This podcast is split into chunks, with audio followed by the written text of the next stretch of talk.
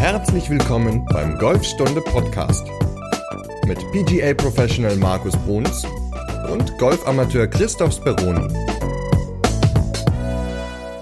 So, und da sind wir wieder. Folge 12 vom Golfstunde Podcast. Und wir haben jetzt gerade den 12. März und nehmen diese Folge auf. Und zwar aus dem Grund, weil du, Markus, eigentlich vorhast, in zwei Wochen auf Mallorca zu sein. Ja, also ich habe es vor. Hallo erstmal an alle ähm, Hörer. Ich habe es vor und ich hoffe, es wird auch stattfinden. Ähm, aufgrund der Corona-Virus-Krise, sage ich mal, oder Situation, äh, weiß man das ja nicht ganz genau. Aber ich bin da frohen Mutes, dass wir da hinkommen und äh, hoffentlich eine schöne Woche verbringen werden. Ja, also mein Tipp ist, ähm, dass es nicht stattfinden wird, aber ähm, dann können wir ja in zwei Folgen dann ähm, gucken, genau. wer recht verhalten hat. Ja, ich bin da sehr optimistisch. Also von daher schauen wir mal. Immer positiv ja. denken.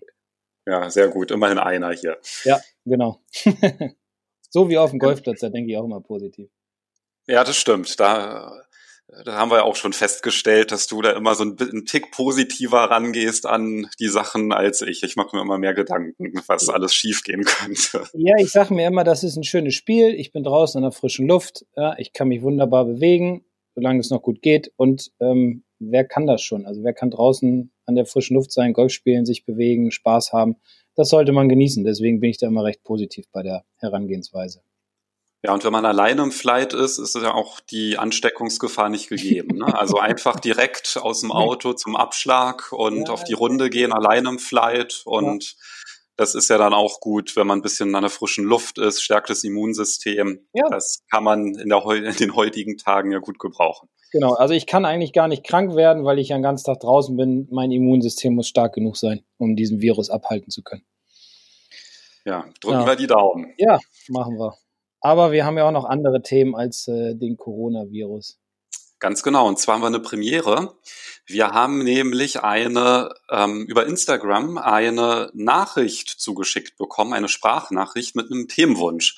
Und das würde ich einfach mal direkt abspielen, damit wir wissen, worum es nicht nur in der heutigen ähm, Folge, aber sondern sogar in der nächsten Folge geht. Aber ich will jetzt nicht zu viel verraten. Hören wir uns erstmal die Frage an. Hi, hier ist Olaf, ähm, der Heinegolfer. Ich fände mal ziemlich klasse, wenn ihr ähm, über das Thema Kursmanagement oder, oder Platzmanagement äh, was sagen könntet. Weil ich glaube, das mit den Schlägen kriege ich einigermaßen hin, aber gefühlt mache ich mir durch falsche Entscheidungen oder, oder unglückliche Entscheidungen äh, einiges kaputt. Das wäre, fände ich, ein sehr, sehr spannendes Thema für, für eine der nächsten Podcast-Ausgaben. Ansonsten macht weiter so. Ich höre es total gerne. Äh, ja, schöne Grüße aus der Südheide. Äh, wir hören uns. Bis dann. Ciao. Ja, erstmal die entscheidende Frage. Markus, weißt du, wo die Südheide ist? Mm, südlich von der Nordheide. Ähm, ja, Lüneburger Heide. Das ist ähm, äh, grob zwischen Bremen und Hamburg liegt das, so ein bisschen östlich. Also hier, wo die Golfplätze St. Dionys, ähm, Green Eagle, so die Gegend da, ähm, Lüneburg halt. Da liegt die äh, Heide. Man nennt sie auch die Lüneburger Heide. Also, die kenne ich nur. Ne? Genau, und da kommt ja auch der Olaf Fair, der hat ja auch einen ähm, Golfblog, heidegolfer.de. Und ähm, ja, auf jeden Fall erstmal vielen Dank an der Stelle für das Lob. Also wir freuen uns sehr, dass du unseren Podcast gerne hörst. Und Markus und ich haben uns beratschlagt, wie wir mit deiner Frage umgehen. Und wir finden das so, also ja, vor allem du, Markus, hast ja so viel dazu zu sagen, dass wir uns entschlossen haben, zwei Folgen draus zu machen. Genau. Ähm, also, Olaf, erstmal vielen Dank für deine Frage. Tolles Thema. Und das werden wir jetzt aufteilen in zwei Folgen, nämlich in die jetzige Folge 12 und dann in die darauffolgende Folge Nummer 13. Und zwar werden wir jetzt in der jetzigen Folge über das lange Spiel reden, also das heißt die Taktik auf dem Platz im Bereich lange Spiel, also Abschlag, zweiter Schlag ins Grün oder ähm, Transportschlag. Ähm, und in der Folge 13 werden wir dann über ja, den Kurzspielbereich sprechen, wie die Taktik sein könnte, ähm, so ab 100 Meter, 80 Meter und weniger. Genau, und Das heißt, in dieser Folge werden wir jetzt mal auf die schlimmsten taktischen Fehler im Langspiel eingehen. Genau. Also ich habe da mal die sechs häufigsten oder sechs größten Taktikfehler zusammengeschrieben, beziehungsweise mir Gedanken darüber gemacht. Ähm, und darüber wollte ich ja mit dir zusammen, Christoph, dann heute mal die äh, ja, Folge ausrichten, beziehungsweise mal darüber reden. Was ist denn aus deiner Sicht der erste größte taktische Fehler, den man auf dem Platz machen kann? Naja, im Grunde geht's ja ähm, am Abschlag los. Also das heißt, auf der ähm, Abschlagsfläche sollte man sich im Grunde immer erstmal angucken, wie ist der Abschlag aufgebaut. Also es gibt ja ganz viele Abschläge, die eher so rund sind, ja, weil der Boden sich so ein bisschen verformt hat. Ähm, es gibt viele Abschläge, die so gemäht sind von den Greenkeepern, dass sie nicht in die Mitte des Fairways zeigen sondern zum Beispiel nach rechts ins Raff ausgerichtet sind durch die Mähung oder nach links, ähm, dann muss man aufpassen, immer wo, auf welcher Seite man in dem Fall auftiet, ja, wo auch noch der Wind herkommt, beziehungsweise wo so die Gefahren liegen auf dem, auf dem Platz, beziehungsweise wo könnte mein Ball landen, was befindet sich dann da, ein Bunker, ein Wasser, ja, vielleicht sogar so ein kleines Dogleg, sind die Bäume vielleicht zu sehr im Weg. Also da bestehen schon mal die ersten Gefahren, dass man auf dem Abschlag ähm, falsch auftiet. Das heißt also, dass man auf der falschen Seite auftiet. Und ich komme noch mal ganz kurz zurück zu diesen, zu diesen Wellen auf den Abschlägen. Also es ist häufig so, dass ich sehe, dass die Leute einfach auf den Abschlag raufgehen, sich überhaupt gar keine Gedanken darüber machen, wo sie aufziehen, sondern hauptsächlich innerhalb dieser zwei Abschlagsmarkierungen, am besten noch so ganz nah an der Vordergrenze dran, damit man bloß keinen Meter an Länge verliert. Wobei das im Grunde relativ Quatsch ist, weil ob der eine Meter mehr oder weniger ist egal, das macht jetzt nicht viel aus. Ähm, aber viel wichtiger finde ich, dass man sich wirklich anschaut, auf welcher Seite tiehe ich auf, beziehungsweise wo stehe ich gerade oder einigermaßen gerade. Und häufig ist es so, dass ähm, die Leute dann eher so aufziehen, dass sie teilweise über dem Ball stehen, was ja dann immer dazu führt, dass so ein Ball eher tendenziell nach rechts wegkurft. Und wir wissen ja alle, dass der Slice, also die Kurve nach rechts, im Endeffekt so ja das Schlimmste ist, was wir machen können, weil ähm, dann der Ball ja im Endeffekt kürzer fliegt, weil so ein Ball nach rechts halt immer ein bisschen mehr rückwärts treibt. Also da bitte mal aufpassen, dass ihr so auftiet, dass wenn der Abschlag nicht gerade ist, ihr nach Möglichkeit den Ball leicht oberhalb eurer Füße habt, weil das fördert so ein bisschen diese Kurve des Balles von rechts nach links, also den äh, ja wunderschönen Draw. Ne? Genau, wenn er wenn er denn gelingt. Ähm, Du hast ja jetzt gerade die Mähung auch angesprochen. Das ähm, gibt ja noch einen weiteren Faktor. Das sind ja auch die Abschlagsmarkierungen, wie die ausgerichtet sind. Da fällt mir halt auch auf, dass es halt viele gibt, die einfach sich im Grunde im rechten Winkel hinstellen zu dieser Abschlagslinie und dann einfach halt gerade spielen. Ne? Und das ist ja auch noch was, was man ja, wenn man zum Beispiel viel auf Matten trainiert, ähm, also auf der Driving Range, auf Abschlagsmatten, was ja dann auch schwer fällt, sich dann halt mal gegen eine optische Orientierung auszurichten. Ja, was ich, also vollkommen richtig auf der Driving Range, die Matten sind ja, ja quadratisch, das heißt, sind an allen Seiten gleich lang und sind im Endeffekt ganz gerade, egal wie rum man sie dreht. Und daran richtet sich der Spieler auf der Range aus, wenn er trainiert. Auf dem Platz geht man im Grunde hin und sieht den Abschlag im Grunde als eine Art Matte, weil auch der ist ja nach Möglichkeit, also kenne ich es, dass sie gerade gemäht sind an den Seiten. Ähm, dann guckt man überhaupt nicht mehr auf die, äh, aufs Fairway oder in Richtung Fairway, sondern orientiert sich einfach an der Außenkante der Abschlagsfläche. Und was ich immer meinen Schülern empfehle, ist, wenn sie zum Abschlag gehen, sollen sie nicht direkt zwischen die beiden Abschlagsmarkierungen gehen, sondern sollen sich im Grunde erstmal hinten an die hintere Kante vom Abschlag stellen und zwar in die Mitte. Ja, weil dann hat man nämlich einen schönen Blick nach vorne in Richtung Fairway, hat die linke und die rechte Fair ähm, Abschlagsmähkante vor Augen sozusagen und kann dann sehen, wohin der Greenkeeper den Abschlag gemäht hat. Und dann muss man eventuell sich ein bisschen weiter nach rechts dann ausrichten oder nach links ausrichten. Ähm, aber das empfehle ich immer hinten in die Mitte zu gehen, um zu schauen, wie ist der Abschlag gemäht. Und mit dem einhergeht ja im Grunde, dass man sich halt eine Zielzone auch aussucht, ne, die man treffen möchte. Das ist ja wahrscheinlich da so ein bisschen mit inkludiert als Taktikfehler. Ja, wenn ich einfach blind auftiere, dann habe ich mir auch keine Zielzone gesucht. Ja, also man sollte sich auf jeden Fall überlegen, wo will ich meinen Ball hinschlagen. Ähm, das ist ganz, ganz wichtig. Wo nehme ich die Gefahren aus dem Spiel? Ähm, wenn rechts zum Beispiel ein Wasser ist, will ich logischerweise den Ball eher nach links schlagen. Ähm, das heißt, ich suche mir die große Seite des Fairways, dementsprechend richte ich mich auch dann zu dieser hin aus. Und zum Ausrichten nochmal eine Idee. Ähm, ich weiß nicht, wer mit Strichen auf dem Ball arbeitet. Ähm, das kann man ja gut verwenden beim Putten. Das kann man aber natürlich auch sehr gut verwenden auf dem Abschlag. Weil auch da dürft ihr den Ball ja logischerweise anfassen und aufs Tee legen und legt ihn euch dann so hin, wenn ihr einen Strich verwendet oder nehmt den Schriftzug von dem Ball, dass ihr den so hinlegt, dass der praktisch gerade nach oben zeigt auf dem Tee, aber dementsprechend eine Linie in Richtung eures Zielkorridors ja, bildet. Ja, da kann man sich dann auch nochmal überprüfen, indem man wieder hinter dem Ball geht und dann mal eben so den Schläger praktisch über den Ball legt, um zu schauen am Horizont, wo zeigt mein Schaft dann hin. Das hilft mir immer ganz gut, um ein ja, gutes Gefühl zu bekommen beim Abschlag, wo stehe ich hin, wo ziele ich hin und ich kriege dann ganz gutes Selbstvertrauen, dass ich den Ball dann auch in diese Landezone oder Zielzone schlage. Damit setzt du dir im Grunde eine eigene optische Orientierung, ne? weil wenn man halt die ja, die Ausrichtung der, der Abschlagsmarkierung hat, beziehungsweise die Grasnaht, ähm, dann ist es ja halt manchmal auch schwierig, sich ähm, ja nicht entlang dieser Linien zu bewegen. Und damit legst du ja im Grunde den Fokus auf eine eigene Linie, die halt auf dem Ball entsprechend ist. Und damit ja, fällt es ja dann auch leichter, die anderen optischen Orientierungspunkte so ein bisschen auszublenden. Ne? Genau, ich nehme dann die Außenkante vom Abschlag gar nicht mehr wahr. Daran orientiere ich mich gar nicht mehr, sondern nur noch daran, wo ich meinen Ball hingelegt habe, beziehungsweise wie ich den ausgerichtet habe ähm, weil den will ich ja dahin schlagen, wo es hingeht. Und wenn ich mich an der Außenkante orientiere, schlage ich ihn dann meistens entlang der Mähkante sozusagen nach rechts oder nach links. Das ist dann einfach so das Problem, was dann auf dem Abschlag passieren kann. Okay.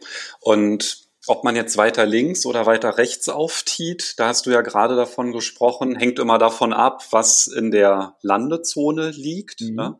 Ähm, aber, auch, aber auch, was man für eine Flugkurve hat.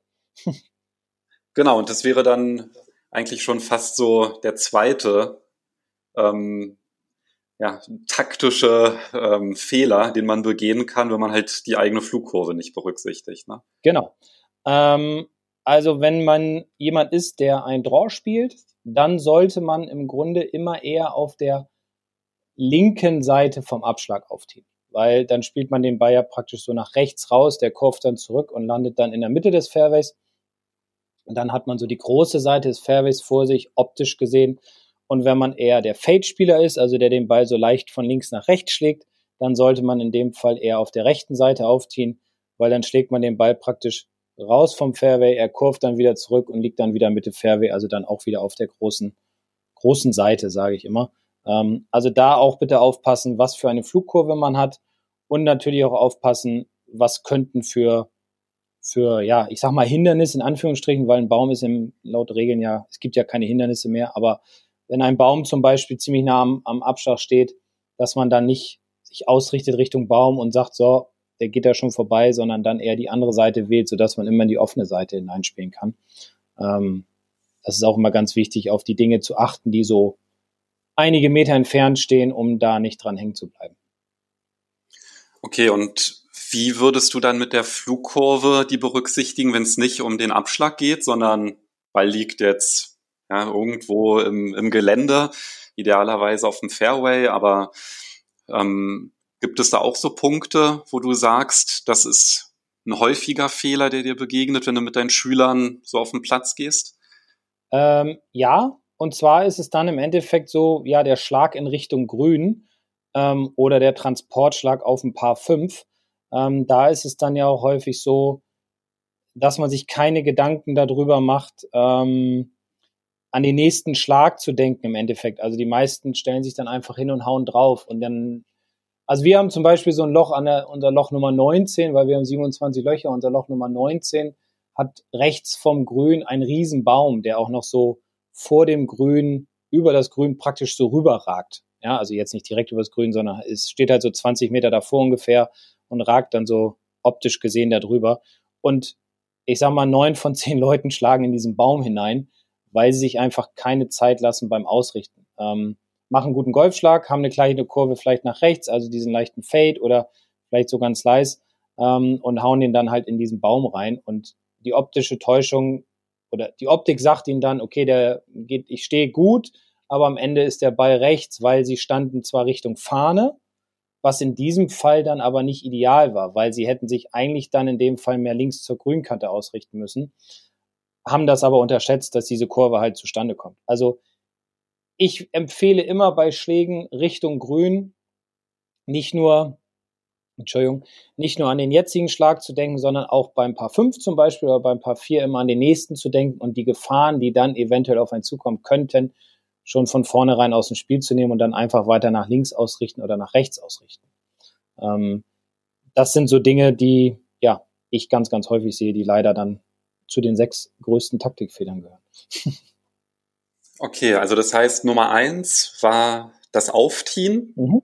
sich da die Gedanken zu machen. Nummer zwei ist, die eigene Flugkurve zu berücksichtigen. Mhm. Nummer drei wäre dann im Grunde der Schlag Richtung Grün ähm, beim Paar 4 oder halt der Transportschlag. Beim Paar 5 hat man dann ja meistens nicht mehr eine ganz so große Distanz. Was man dann auch noch bei dem Schlag in Richtung Grün beachten sollte, ist natürlich auch, welche Grünseite spiele ich an oder wo ist es am besten, wenn ich das Grün nicht in Regulation treffe, den, das Grün zu verfehlen. Also wenn zum Beispiel rechts ein Bunker ist und die Fahne steht rechts, dann sollte man vermeiden, die Fahne anzuspielen sondern dann sollte man eher sagen, okay, ich spiele auf die linke Grünseite, ich spiele auf die große Fläche, ja, mache dann meine zwei Putts. Oder wenn ich das Grün verfehle, dann verfehle ich es lieber links oder vorne oder hinten, wenn halt rechts der Bunker ist, ähm, mache dann Chip und dann mein Ein-Putt, also das schöne Up and Down, spiele so mein Paar. Ähm, wenn ich aber im Bunker liege, ist es häufig ja so, dass viele nicht unbedingt so gut aus dem Bunker rauskommen. Dann hat man schon so negative, ja, so eine negative Einstellung dann Endeffekt. Also immer versuchen bitte die Gefahren, die rund ums Grün lauern, dann aus dem Spiel herauszunehmen und einfach auf die große Grünseite zu spielen. Und wenn jetzt links und rechts ein Bunker ist, dann und die Fahne steht links, dann versucht den Ball in Mitte grün zu spielen, weil das auch ganz häufig einfach die beste, die beste Möglichkeit oder das, das Beste, was man machen kann, den Ball Mitte grün zu spielen. Und wenn man dann nämlich zur Fahne hinkommt oder zum Ball, dann sieht man einfach, wie nah der Ball tatsächlich dann doch am Loch liegt obwohl man vorher dachte, wenn ich den Mitte grün spiele, dann liegt er ja sehr weit weg von der Fahne, aber tut er meistens nicht. Also Gefahren aus dem Spiel nehmen, gerade die ums Grün herum, ähm, oder halt schön Mitte grün zielen und den Ball dahin hauen. Ein anderer Punkt ist ja halt auch ähm, gerne beim Schlag aufs Grün, dass die Schläge zu kurz sind. Genau. Und oftmals ist es ja halt so, dass gerade, also in Grün wird er in der Regel verteidigt, ja, durch ähm, Bunker, Wasser äh, und so weiter. Aber verteidigen bedeutet ja auch immer, ne, dass ähm, diese Verteidigung zwischen Ball und Grün liegt. Und das heißt, wenn man halt mal einen Schläger mehr nimmt, dann ist das meistens hinten raus gar nicht so kritisch, wenn der Ball mal zehn Meter länger ist oder der Schlag. Und in der Regel ist das ja dann auch gar nicht. Also jedenfalls geht ja. mir das dann halt so, dass ähm, das halt wirklich so ist, wenn ich ähm, sage, okay, ich versuche jetzt mal wirklich so hinter die Fahne zu zielen, dass er dann trotzdem immer kürzer ist, aber dann wenigstens auf dem Grün liegt und nicht irgendwie im Bunker gelandet ist. Ja, dieser Gedanke ist, ist vollkommen richtig und ist super. Ähm, also das empfehle ich auch immer. Das ist so ein Spruch, den hat mir früher mein Trainer, das ist jetzt ja auch schon 30 Jahre her, immer gesagt, spiel den Ball hinter die Fahne. Also und wenn er da nicht liegt, dann liegt er aber nah an der Fahne, weil vorne ähm, lauern halt die meisten Gefahren. Und wenn man jetzt denkt, zwischen Fahne und Bunker hat man jetzt gelasert, sind noch 10 Meter Platz. Ich habe jetzt aber noch 120 ins Grün, das schaffe ich. Ja, kann sein, aber im Normalfall ist es eher schwierig, den Ball als Normalgolfer in diesem Bereich landen zu lassen. Ja, sondern ich würde immer empfehlen, mit dem Gedanken, wie du ja auch schon gesagt hast, ich schlage den Ball hinter die Fahne. Und wenn ich dann zehn Meter hinter der Fahne bin, ist das immer noch besser, als wenn ich vorne im Bunker liege. Oder im Wasserhindernis, wie auch immer. Da mache ich mal zwei Putts und die Sache ist erledigt. Ähm, also dementsprechend habt immer den Gedanken, Ball hinter die Fahne, so hat der Ball auch auf jeden Fall eine Chance, ins Loch zu gehen. Vielleicht locht man dann auch mal ein aus einer größeren Distanz. Ist ja auch mal ein schönes Gefühl. Nochmal ganz kurz zu der Schlägerwahl, was du eben sagtest, da ähm, sollte man natürlich auch immer auf den Wind achten, logischerweise. Ähm, und viele Abschläge auf Paar 3 Löchern oder auch der zweite Schlag ins Grün auf ein Paar 4 Loch oder halt dann der dritte auf ein paar Fünfloch, wie auch immer. Ähm, ist, ist teilweise so, dass man sich keine Gedanken über den Wind macht, weil die Löcher vielleicht in so einem Wald drin liegen. Aber achtet bitte mal drauf, wie oben halt die Baumwipfel sich bewegen oder auch hinschauen, wo weht die Fahne hin, ähm, dass man dann versucht, diesen, diesen Wind mit einzuberechnen. Klar, bei Rückenwind immer ein bisschen weniger Schläger, bei Gegenwind immer ein bisschen mehr. Äh, also da immer auf die ja, natürlichen Gegenstände achten, wie Fahnen oder Bäume, wohin die sich biegen, beziehungsweise ähm, wohin sie wehen und dann die richtige Schlägerwahl treffen. Und dann immer selbstbewusst an die Gesach äh, äh, Geschichte rangehen. Okay, das heißt, wir sind jetzt einmal vom ähm, Abschlag, ja, das Aufziehen über die Flugkurve bis zum Transportschlag beziehungsweise Schlag Richtung Grün gekommen. Und wenn wir jetzt noch mal einen Sprung zurück machen bei der Schlägerwahl, beim Abschlag kann man ja auch einiges falsch machen, ne? Ja, vor allem, wenn wir über die Schlägerwahl sprechen, ähm, bei Paar 5 Löchern. Oder, na, logischerweise auch bei Paar 4 Löchern, aber bei Paar 5 Löchern sehe ich das sehr, sehr oft, ähm, dass die Leute einfach immer den Driver aus der Tasche ziehen. Und dazu ganz kurz eine kleine Geschichte. Äh, das ist jetzt drei, vier Jahre her, da war ich mit einem Schüler auf dem Platz und wir haben so ein relativ langes Paar 5, so ein ganz leichtes Dogleg und in der Landezone sind drei Bunker. Und dann haben wir neun Loch gespielt und dann standen wir auf dem Abschlag und dann frage ich ihn, äh, warum nimmst du den Driver? Und dann sagt er, weil ich den immer nehme. Und dann lasse ich ihn den Schlag oder frage ihn vor dem Schlag noch, ähm, und wo liegst du häufig? Ja, irgendwie immer rechts, weil das Loch geht ja auch nach rechts und dann liege ich meistens in einem von den drei Bunkern und dann schaffe ich es nicht, mit drei Schlägen aufs Grün zu kommen. Ich so, gut, jetzt schlägst du einfach mal den Driver und was hat er gemacht? Er hat ihn dann da in die Richtung der Bunker geschlagen. Er war nicht drin, aber schon ziemlich nah dran. Und dann habe ich ihm mal empfohlen, mit dem Holz 3 abzuschlagen. Natürlich war der erst so, ach, warum denn Holz 3 ist ein paar 5, ich will doch mit dreien drauf. Und am Ende hat er es mit drei Schlägen aufs Grün geschafft, weil er dadurch einfach die Gefahren aus dem Spiel genommen hat. Weil er hätte es von den Bunkern sowieso nie geschafft, mit zwei Schlägen aufs Grün zu kommen, weil es von da noch 270 Meter zum Grün sind. Also das Paar 5 ist schon Brett und für den Normalgolfer in zwei Schlägen nicht erreichbar. Deswegen sollte man sich immer überlegen, ist es wirklich sinnvoll, den Driver auf ein Paar 5 abzuschlagen oder auf ein Paar 4 logischerweise? Oder ist es auch mal sinnvoll, taktisch zu spielen, mal ein Holz 3 vorzulegen, weil man halt auf dem Paar 5 Loch sowieso drei Schläge braucht zum Grün und man so die ganzen Gefahren aus dem Spiel nimmt. Also das ist so ein, so ein kleiner, aber ich glaube sehr feiner und auch sehr hilfreicher Hinweis, um einfach auch paar Fünflöchern häufiger die Chance zu haben, Birdie zu spielen, beziehungsweise häufiger auch die Chance zu haben, mit ein Paar wieder runterzugehen. Ähm, und nicht zu versuchen, aus dem Bunker irgendwelche Kunststücke dann vom Fairway, vom Fairway, aus dem Fairway-Bunker hinzukriegen. Also immer überlegen, welchen Schläger man tatsächlich abschlägt. Ja, da fällt mir auch so eine Bahn ein direkt. Ähm, auf dem ja, das ist halt wirklich so eine ziemlich schwierige Bahn und zwar ist es ein Paar vier und da hast du dann so nach ja, 135, 140 Metern fängt im Grunde das Wasser oder ja, das Wasserhindernis oder auf Neudeutsch äh, Penalty Area an und dieses Wasser, das zieht sich dann halt wirklich so entlang des gesamten Fairways bis hin zum Grün. Mhm. Und diese Bahn am Anfang, also habe ich halt auch immer Driver rausgehauen und äh, rausgezückt und immer versucht, ähm, ja, dann aufs Fairway zu schlagen. Und das ist natürlich dann immer schön rechts entlang auch noch, so dass man da natürlich dann sehr, sehr häufig drin landet. Und ich habe mir dann halt auch, also diese, also manchmal mit Glück hat's ja dann halt funktioniert, aber halt eben ganz, ganz oft nicht. Und da bin ich dann irgendwann habe ich mir dann halt auch so ein paar Gedanken gemacht und dachte, es kann doch nicht sein, dass ich hier irgendwie, ob das jetzt Glückssache ist, ob ich hier einen anständigen Score spiele oder halt nicht. Und ähm, da macht es dann halt auch total Sinn, sich einfach mal die Bahn zu unterteilen und dann halt vielleicht zu sagen, naja gut, das ist zwar ein paar vier, aber das ist halt eine schwierige, ein, schwieriges Loch und wenn ich hier mit ähm, fünf oder sechs Schlägen runtergehe, dann ist es halt auch total in Ordnung. Und ähm, da schlage ich jetzt halt immer mit dem, also locker mit dem Eisen 8 immer ab, leg den halt vor, dass der halt genauso vorm ähm, Wasser liegen bleibt, damit ich dann halt einen sicheren Transportschlag ähm, mhm. spielen kann. Dann muss ich meistens dann den dritten Schlag dann irgendwie einen Pitch ähm, spielen, aber ich bin dann halt wenigstens sicher zum, zum Grün gekommen. Das heißt ja nicht, dass, ähm, dass die Bahn dann auch jedes Mal mit einem Superscore abgeschlossen wird, aber ähm, es macht auf jeden Fall schon Sinn, ähm, sich Gedanken zu machen, wie man eine, eine Bahn spielen will. Wie machst du das eigentlich? Ähm, ist es so, dass, dass du das halt spontan ähm, entscheidest, wenn du am Abschlag stehst? Oder machst du dir jetzt, also beim Turnier halt schon vorher so Gedanken, wie du eine Bahn spielen möchtest?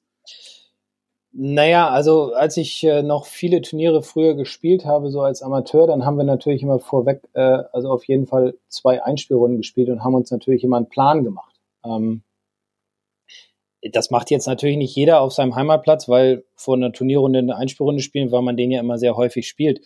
Aber grundsätzlich sollte man vielleicht sich für seinen Heimatplatz eine Art Birdie Book selbstständig anfertigen, ähm, wo man sich so einträgt, ich sage jetzt mal Loch 1 schlage ich im, bei uns jetzt in Sieke, schlage ich immer ab dem Eisen 5. Schlage ich über einen Bunker, dann liege ich so, dass ich wunderbar, das ist so ein starkes Dogleg nach links, ähm, dass ich dann den zweiten wunderbar runterschlagen kann. Bei Rückenwind schlage ich ein Eisen 6, bei Gegenwind schlage ich ein Eisen 4. Das hat sich aber inzwischen schon so eingebrannt, ähm, dass ich mir da jetzt kein, für mich jetzt persönlich kein Birdie Book machen muss. Aber vielleicht ist es für für den Golfer an sich sinnvoll, sich so eine Art Birdie-Book anzufertigen, damit er auf dem Platz nicht in eine Stresssituation kommt, sondern sagt, okay, Loch 1, ja, normaler Wind heute, okay, ist ein bisschen trocken, ich schlage mein Eisen 5, dann lege ich da und da und kann dann mit dem zweiten aufs Grün schlagen. Oder wenn er halt starken Gegenwind ist, dann das Eisen 4 aus der Tasche ziehen oder welchen Schläger man dann auch immer braucht.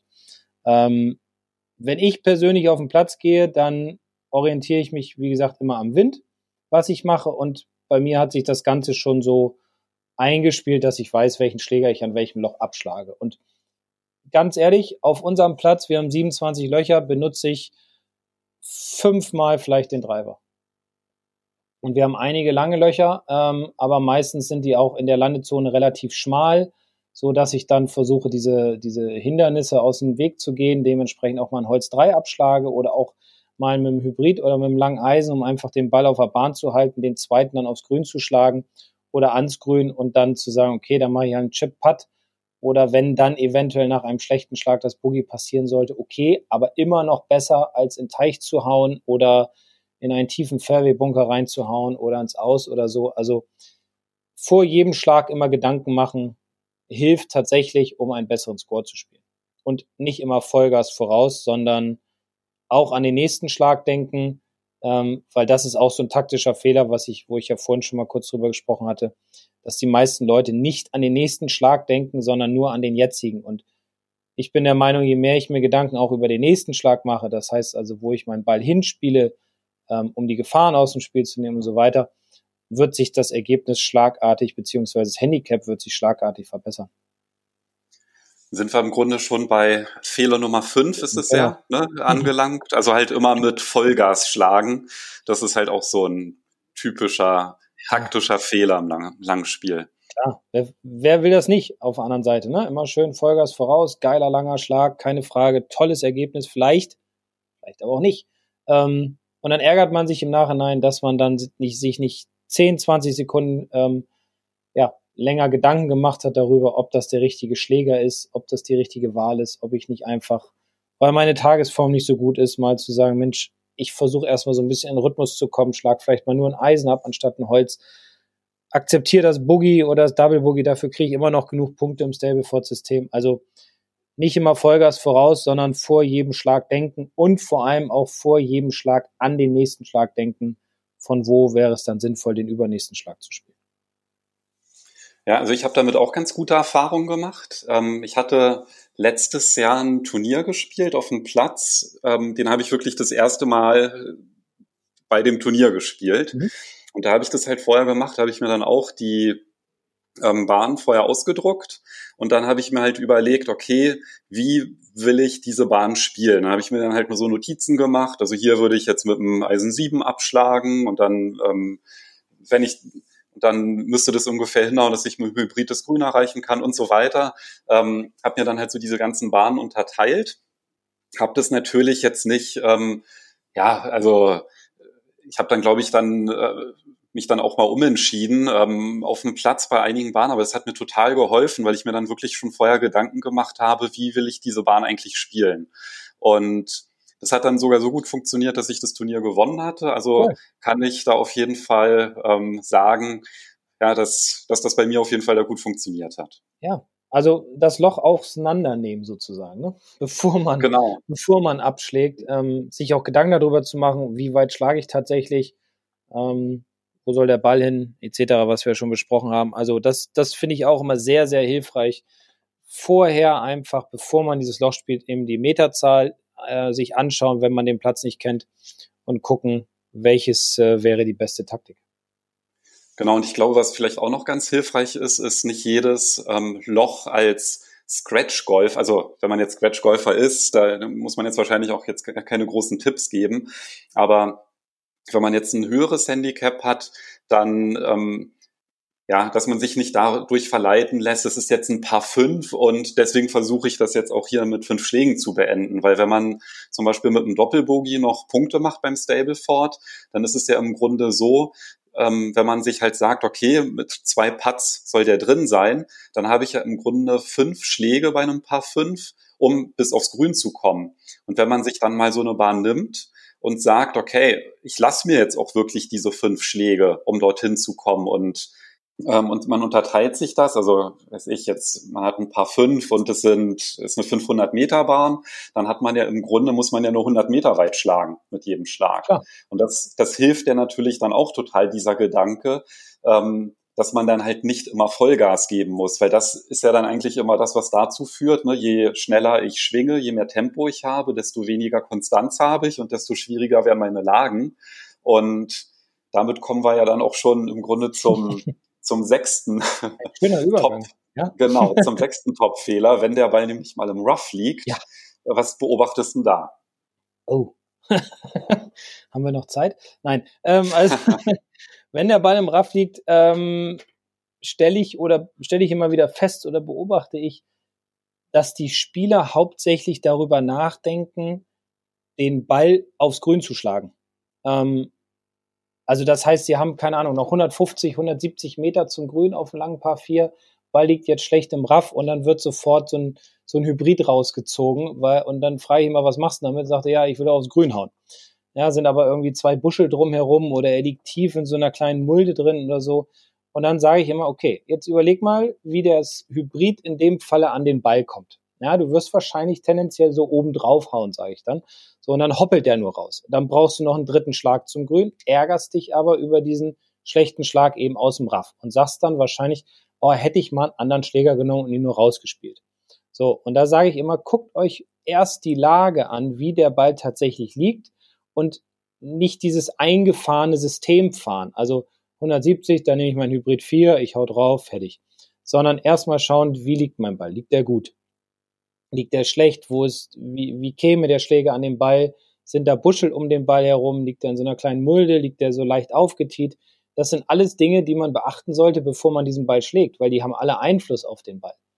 Ja, also ich sag mal, so ein leicht aufgetieter Ball, da kann man seinen Hybrid nehmen, wenn der schön liegt oder vielleicht ein Holz 5 oder Holz 7. Aber wenn er so tief drin liegt, sage ich, spiel ihn erstmal raus und dann spielst du mit dem dritten aufs Grün, dann machst du zwei Putts und dann hast du einen Boogie und dann kriegst du dann immer noch deine zwei oder drei Punkte, wenn es gut läuft. Ähm, in der anderen Situation, wenn ich mich hinstelle, was ich eben sagte mit dem Hybrid und hau einfach drauf, kann es natürlich auch ganz schnell sein, dass ich, wie gesagt, oben drauf haue, der Ball hoppelt nur nach vorne und er liegt vielleicht dann sogar immer noch im Raff und ich muss dann noch mal zwei Schläge zum Grün machen. Also habe ich ja schon wieder einen verschenkt. Also immer erst die Lage anschauen, ähm, gucken, wie liegt der Ball und dann entscheiden, welchen Schläger nehme ich. Und ganz wichtig noch im Raff, eine, eine technische Sache. Im Raff schließt sich der Schläger in den meisten Fällen, weil wenn das Gras ja ein bisschen höher ist, dann wird sich der sogenannte Hosel, also das ist der Bereich, wo der Schaft in den Kopf hineingeht, wird sich ja als erstes ja, verbinden mit dem hohen Gras und dementsprechend dreht der Schläger sich zu. Also versucht da eher ein bisschen fester den Schläger zu halten, dass es keine, keine Reaktion vom Schlägerkopf gibt, wodurch der Ball nach links fliegt. Ähm, und nehmt eher einen Schläger mit ein bisschen mehr Loft, damit er höher rauskommt. Genau, und ich glaube, ein ganz wichtiger Punkt ist ja auch dieser, was du ja auch gerade angesprochen oder angedeutet hattest, wenn der Ball im Rough landet, da verfällt man ja relativ schnell so dem Wunschdenken, oh, den schlechten Schlag, den muss ich jetzt irgendwie wieder rausholen. Also ich muss das jetzt irgendwie mit aller Macht, muss ich diesen schlechten Schlag wieder ausgleichen. Und ich glaube, das ist ja halt auch so ein ganz großer Trugschluss.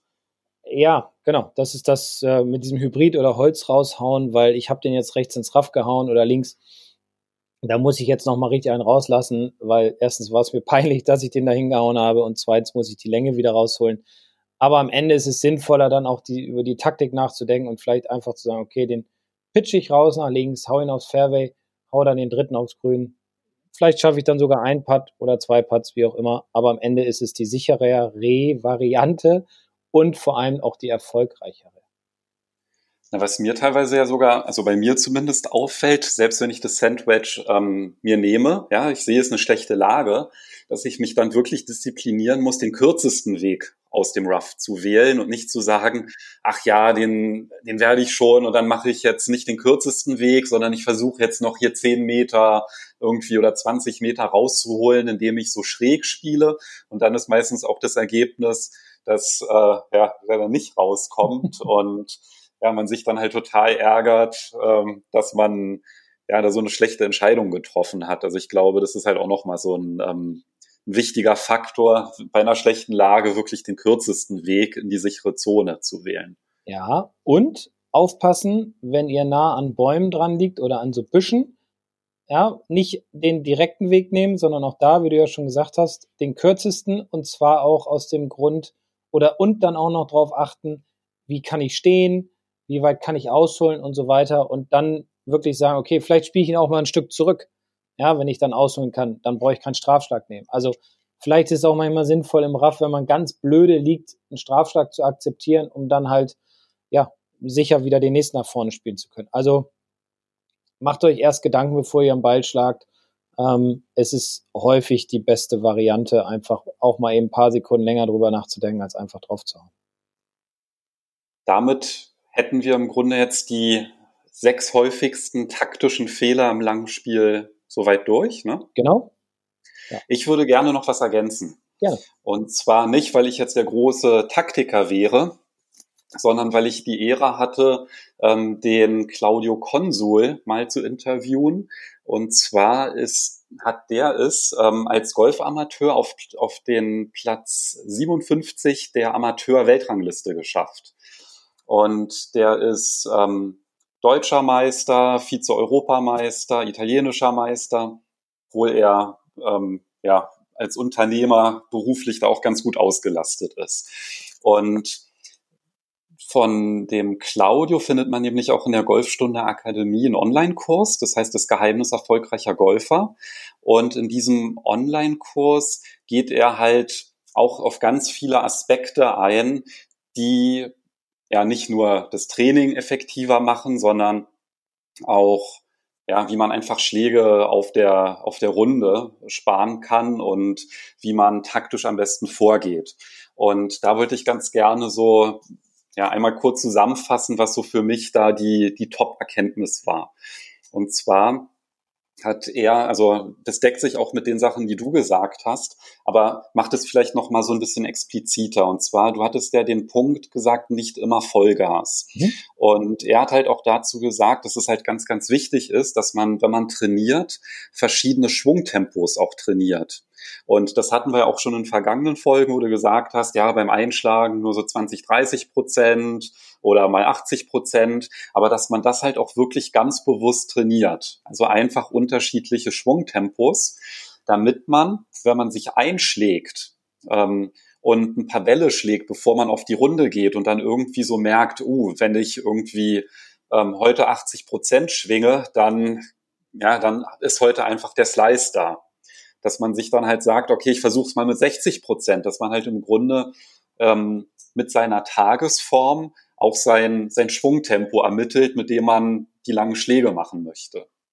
Und das ist halt, ähm, ja, also habe ich auch sehr, sehr gute Erfahrungen mitgemacht, das halt wirklich für sich einfach herauszufinden und was natürlich dann trotzdem schwierig ist, sich auf der Runde zu disziplinieren, gerade wenn man den Driver zückt, ja, dann halt nicht einfach zu schnell zu werden. Genau. Aber fand ich ein ähm, super Tipp, das halt wirklich mit dieser Tagesform einfach abzugleichen ja. mit, dem, mit dem Schwungtempo. Definitiv, weil man hat ja nicht jeden Tag seinen Sahnetag. Ne? Und wenn man sich nicht gut fühlt, dann muss man halt ein bisschen zurückstecken. Also super, perfekt. Schöner Tipp. Und ich glaube, weil nämlich der ähm, Olaf, der hat ja in seiner Frage auch gesagt, dass mit den Schlägen, das kriege ich ganz gut hin, das funktioniert, aber ich treffe die falschen Entscheidungen. Mhm. Und ich glaube, das hat halt auch ganz viel damit zu tun, weil ich glaube, wenn man nämlich, wenn es mit den Schlägen hinhaut, dann kann man ja eigentlich kaum eine falsche Entscheidung getroffen haben, ne? also wenn der Schlag gelingt. Und das hat ja im Grunde so ein bisschen was damit zu tun mit Erwartungshaltung. Also was erwarte ich mir von meinem Schlag? Das ist ja, was du auch gesagt hattest, ne? beim Auftienen, Zielzone ähm, suchen, die Flugkurve ähm, berücksichtigen. Aber letztendlich auch, was bin ich in der Lage heute zu leisten mit meiner Tagesform? Und wenn man das in den Einklang bringt, dann schafft man sogar an schlechten Tagen den Score irgendwie zusammenzuhalten und an guten Tagen natürlich dann richtig zu punkten. Ja, wunderbar. Dazu muss man sich extrem zusammenreißen, dass man dann wirklich, ja, sich auch selbst eingesteht, heute ist nicht mein Tag. Ich fühle mich heute nicht so. Ich schwinge mal ein bisschen langsamer, ich schwinge mal ruhiger. Ich versuche noch mehr taktisch vorzugehen, nicht nur den Driver aus der Tasche zu ziehen, sondern auch wirklich mal ein paar fünf mit drei oder vier Schlägen nur zu erreichen ähm, und nicht versuchen mit zweien. Also ja, sehr gute Ideen, sehr gute Ansätze und äh, kann ich auch nur jedem empfehlen. Würde ich auch sagen, auf jeden Fall ausprobieren ähm, und wirklich einfach im Training mal mit unterschiedlichen Schwungtempos zu arbeiten und das versuchen dann irgendwie auch so abzuspeichern und zu berücksichtigen. Das macht dann einfach das ähm, Spiel viel, viel flexibler. Und gerade auch bei der Schlägerwahl, ja, es muss ja nicht immer der längste Schlag sein, ähm, den man jetzt halt machen muss. Und wenn man halt irgendwie mal, ähm, weiß ich, mit einem Eisen 7 einen halben Schwung macht, ähm, dann ist das ja auch ein gutes Mittel, ja, wenn man damit, wenn man halt merkt, dass man ähm, den Ball damit konstant trifft. Ja, wichtig ist es ja, den Ball in meinem Spiel zu halten, ähm, dass man einfach nicht mehr oder dass man weniger Strafschläge hat, dass man nach Möglichkeit keinen Ball verliert oder sogar gar keine Strafschläge ähm, auf der Scorekarte hat. Und deswegen Bevor ihr an den Ball geht, bevor ihr den Ball schlagt, macht euch immer Gedanken darüber, was ist die sinnvollste Variante, was ist der sinnvollste Schläger, wo liegen die, die Gefahren auf dem Platz, was habe ich für eine Ballflugkurve? Und ja, wer jetzt, wer jetzt denkt, das sind ja alles ganz schön viele Dinge, die ich immer so vor so einem Schlag beachten äh, muss oder, oder sollte. Ja, aber je häufiger man dieses, dieses Ab, abspult, sage ich mal, vor seinem inneren Auge, also im, im, im, Kopf oder sich das so leise vorsagt, umso schneller wird daraus eine, eine normale Routine. Und umso schneller wird man dann auch merken, okay, das funktioniert alles ganz gut und ich komme in meine saubere Routine rein, ich brauche gar nicht so viel Zeit dafür und am Ende steht das Ergebnis dann auf der Scorekarte und dementsprechend, ja, lasst euch die Zeit, baut das mit alles in eure Routine ein, über was wir jetzt gesprochen haben und ihr werdet euer Spiel hoffentlich schnellstmöglich verbessern. Genau, und in Folge 11, also eine Folge zurückspringen, da ähm, haben wir auch darüber gesprochen, wie man halt genau diese Routine, die unterschiedlichen Ziele gut auf der Driving Range trainieren kann. So, dann sind wir, glaube ich, soweit mit den größten taktischen Fehlern im langen Spiel durch. Und ich glaube, im kurzen Spiel gibt es wahrscheinlich mindestens genauso viele. Ja. Und darüber reden wir dann in Folge 13. Genau. Ja, also Folge 13, ähm, Thema Taktik, kurzes Spiel. Sind ähnlich viele Punkte wie eben beim langen Spiel. Und äh, ja, da würde ich sagen, machen wir dann weiter. Genau. Also Deckel drauf und wir hören uns in einer Woche wieder. So machen wir das. Bis dahin viel Spaß. Ito, mach's gut. Tschüss. Ciao. Ciao, ciao.